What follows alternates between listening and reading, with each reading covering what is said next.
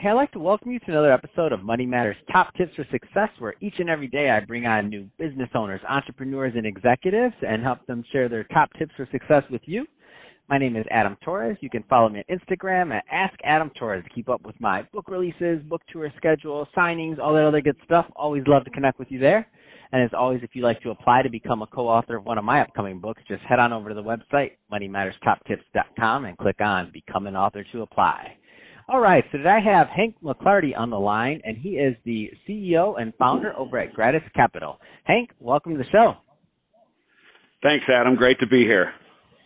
All right, Hank. So excited to get into this with you and to talk more about what you're doing over at Gratus Capital and how you're helping your clients. But before we do that, let's get a little bit further into your background. So how did you get started in your career and in business?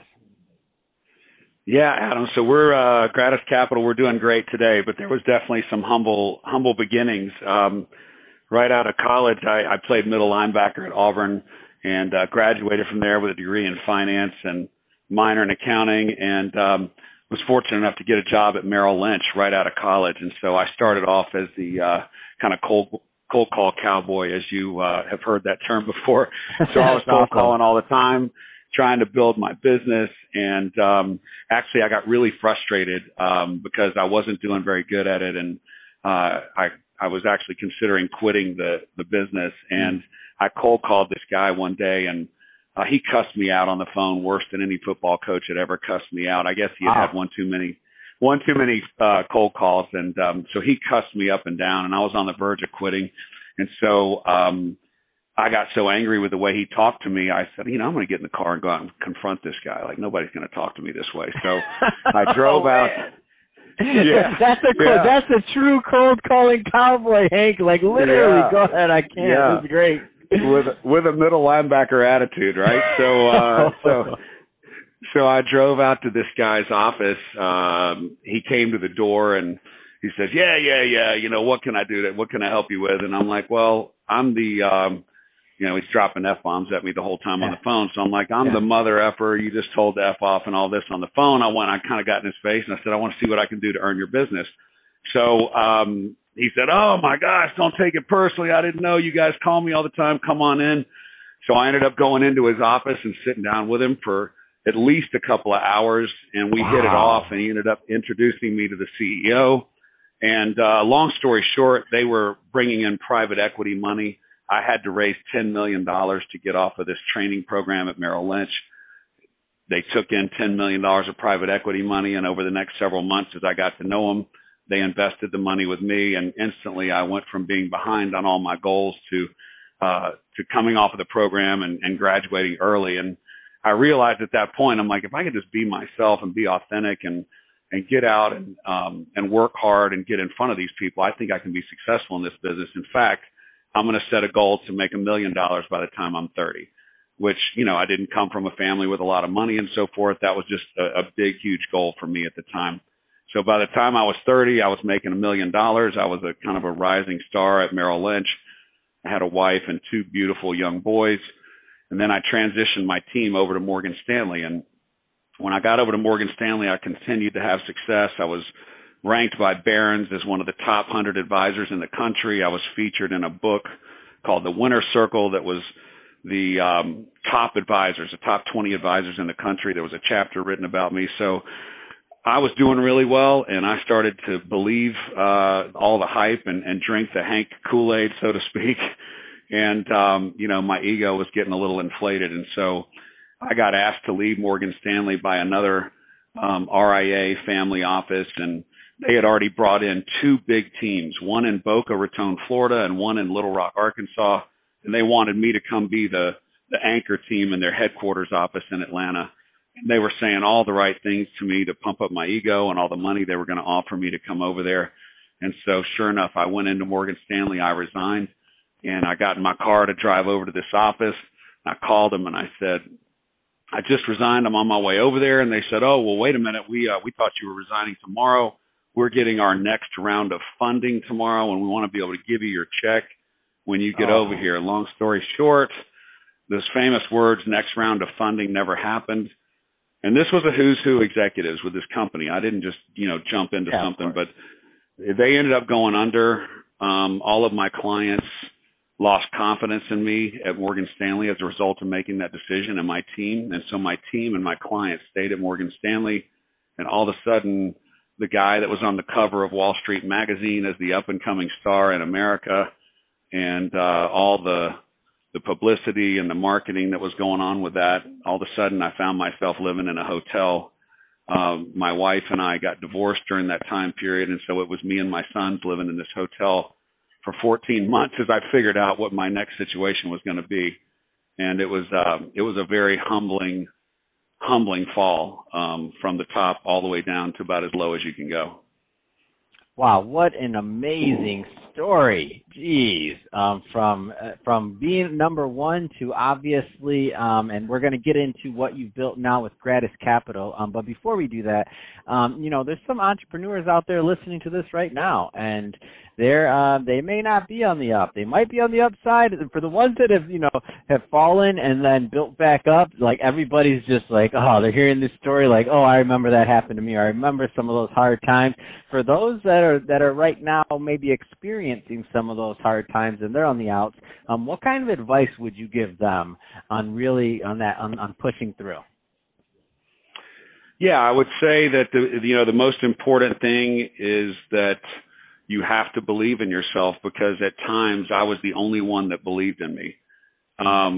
There wasn't any more fanfare. There wasn't any more name up on the board as the top guy. There was no more any of the adoration or names and lights types of things that gives you that confidence that you need. Sometimes you have to become the person that you can rely on, to depend on in times like that. I think that's one thing. The other thing I would say is going through that process is the best thing that ever happened to me, because it made me a significantly better father, a better person to work with, a better boss, a better friend, because it humbled me. And I needed to be humbled. And I think the people that work at our firm now and the clients that we work with and the success that we've had is directly attributable to the unfortunate need for me to get a big dose of humility. So it's so crazy to me, because I do a ton of interviews. Well over 1,000 interviews now, and I talk to many entrepreneurs from all different levels, and I read. That's all I do is read, and I love reading stories. And it seems to me like all the greats out there. You look at somebody like a Henry Ford, bankrupt multiple times before getting it right with the Model T. Yourself, going through these, like being on top and then losing it all and now building back up. All these things. It almost seems like these hardships there are there to teach us something, and that, if we can overcome them, there can be some better things on the other side, man. So I love your story and really appreciate you sharing that, Hank. So that being said, I do want to spend some time on what you're doing over at Gratus Capital. So first, tell us a little bit more about the company and the type of clients you help. Yeah, so just a real quick update on the name. So when I was living in that hotel and trying to come up with a strategy for how to get on the other side of this nightmare that I was going through, I decided to start an RIA, and I had no clients, and I wanted to name the firm. And so I knew I did not want the name of the firm to have anything to do with Wall Street or money or my name. And so I spent a lot of time thinking this through, and I came up with the name Gratus because it's the Latin word for grateful. And I wanted to build a culture where, the primary values were humility, gratefulness for our clients, gratefulness for our team, and so forth. So we started the company focused exclusively on business owners and entrepreneurs. And we have different areas of clients today, but that's what most of our clients are: business owners, entrepreneurs that have had a liquidity event, that are looking for a quarterback, looking for almost a family office situation. So I built the firm with a team of experts, of CPAs, attorneys. We have almost everybody on our team is a certified financial planner. We manage all the investments internally, so we manage the stock portfolios, we manage the individual bonds, we manage our private real estate portfolios. And when any of our entrepreneurial or business clients has an issue, whether it's investment related, tax related, trust and estate related, or private real estate that they may own on their own outside of the portfolio we manage, I have an expert on my team that is as sharp. I'd put them up against anybody in the industry with their area of expertise that is there to help them. And that is something that all comes as part of their relationship with our firm. So it is, you know, a lot of people say the overused word holistic relationship where, you know, you're ready and able to touch all points. I mean, we literally have a team of experts here to handle what we view as any need or issue that would come up with an ultra high net worth client. So I know this is going to change, obviously, from client to client, where they're at in their life, where they're at in their stage of their business. But I know when you work with so closely with a niche such as business owners, that over time, you know, certain themes tend to arise. What do you find are some of the common themes that you've seen in your career that arise in planning for business owners financially and things that they should, you know, be thinking of? Yeah, that's a great question, Adam. I think the biggest theme is most people come to a wealth management firm thinking that they're going to get advice on which stocks and bonds and hedge funds and things of that nature they should be invested in and how much in each category. That is definitely something that we are experts in, but where we add a huge amount of value to the business owner as part of the themes you were talking about is these business owners have built a business and they've taken a great deal of risk personally to build most of them in building their business. Mm-hmm. So our job is to diversify that risk, not just in their investments, but diversify it with tax expertise, trust and estate expertise, and give them that peace of mind that all of the I's have been dotted, all the T's have been crossed with a very cumbersome project area with respect to tax, trust, and estate, and investment. So when you can pull all of that together, and very few people in our business have the expertise to be able to do that, when you can pull all that together and give the client the peace of mind that it's all been taken care of and they don't have to worry about it, they can either focus on what their goals were with selling the company to begin with or still focus on their company if they've had a partial liquidity event. But they've got a team of experts that is there to handle all of the personal issues with their wealth. That is a commonly used term, but it's not commonly actually executed correctly. So the biggest theme I see with these clients and why we rarely lose clients and why our business has grown so fast is we're exceptionally good at it. Man, that's awesome.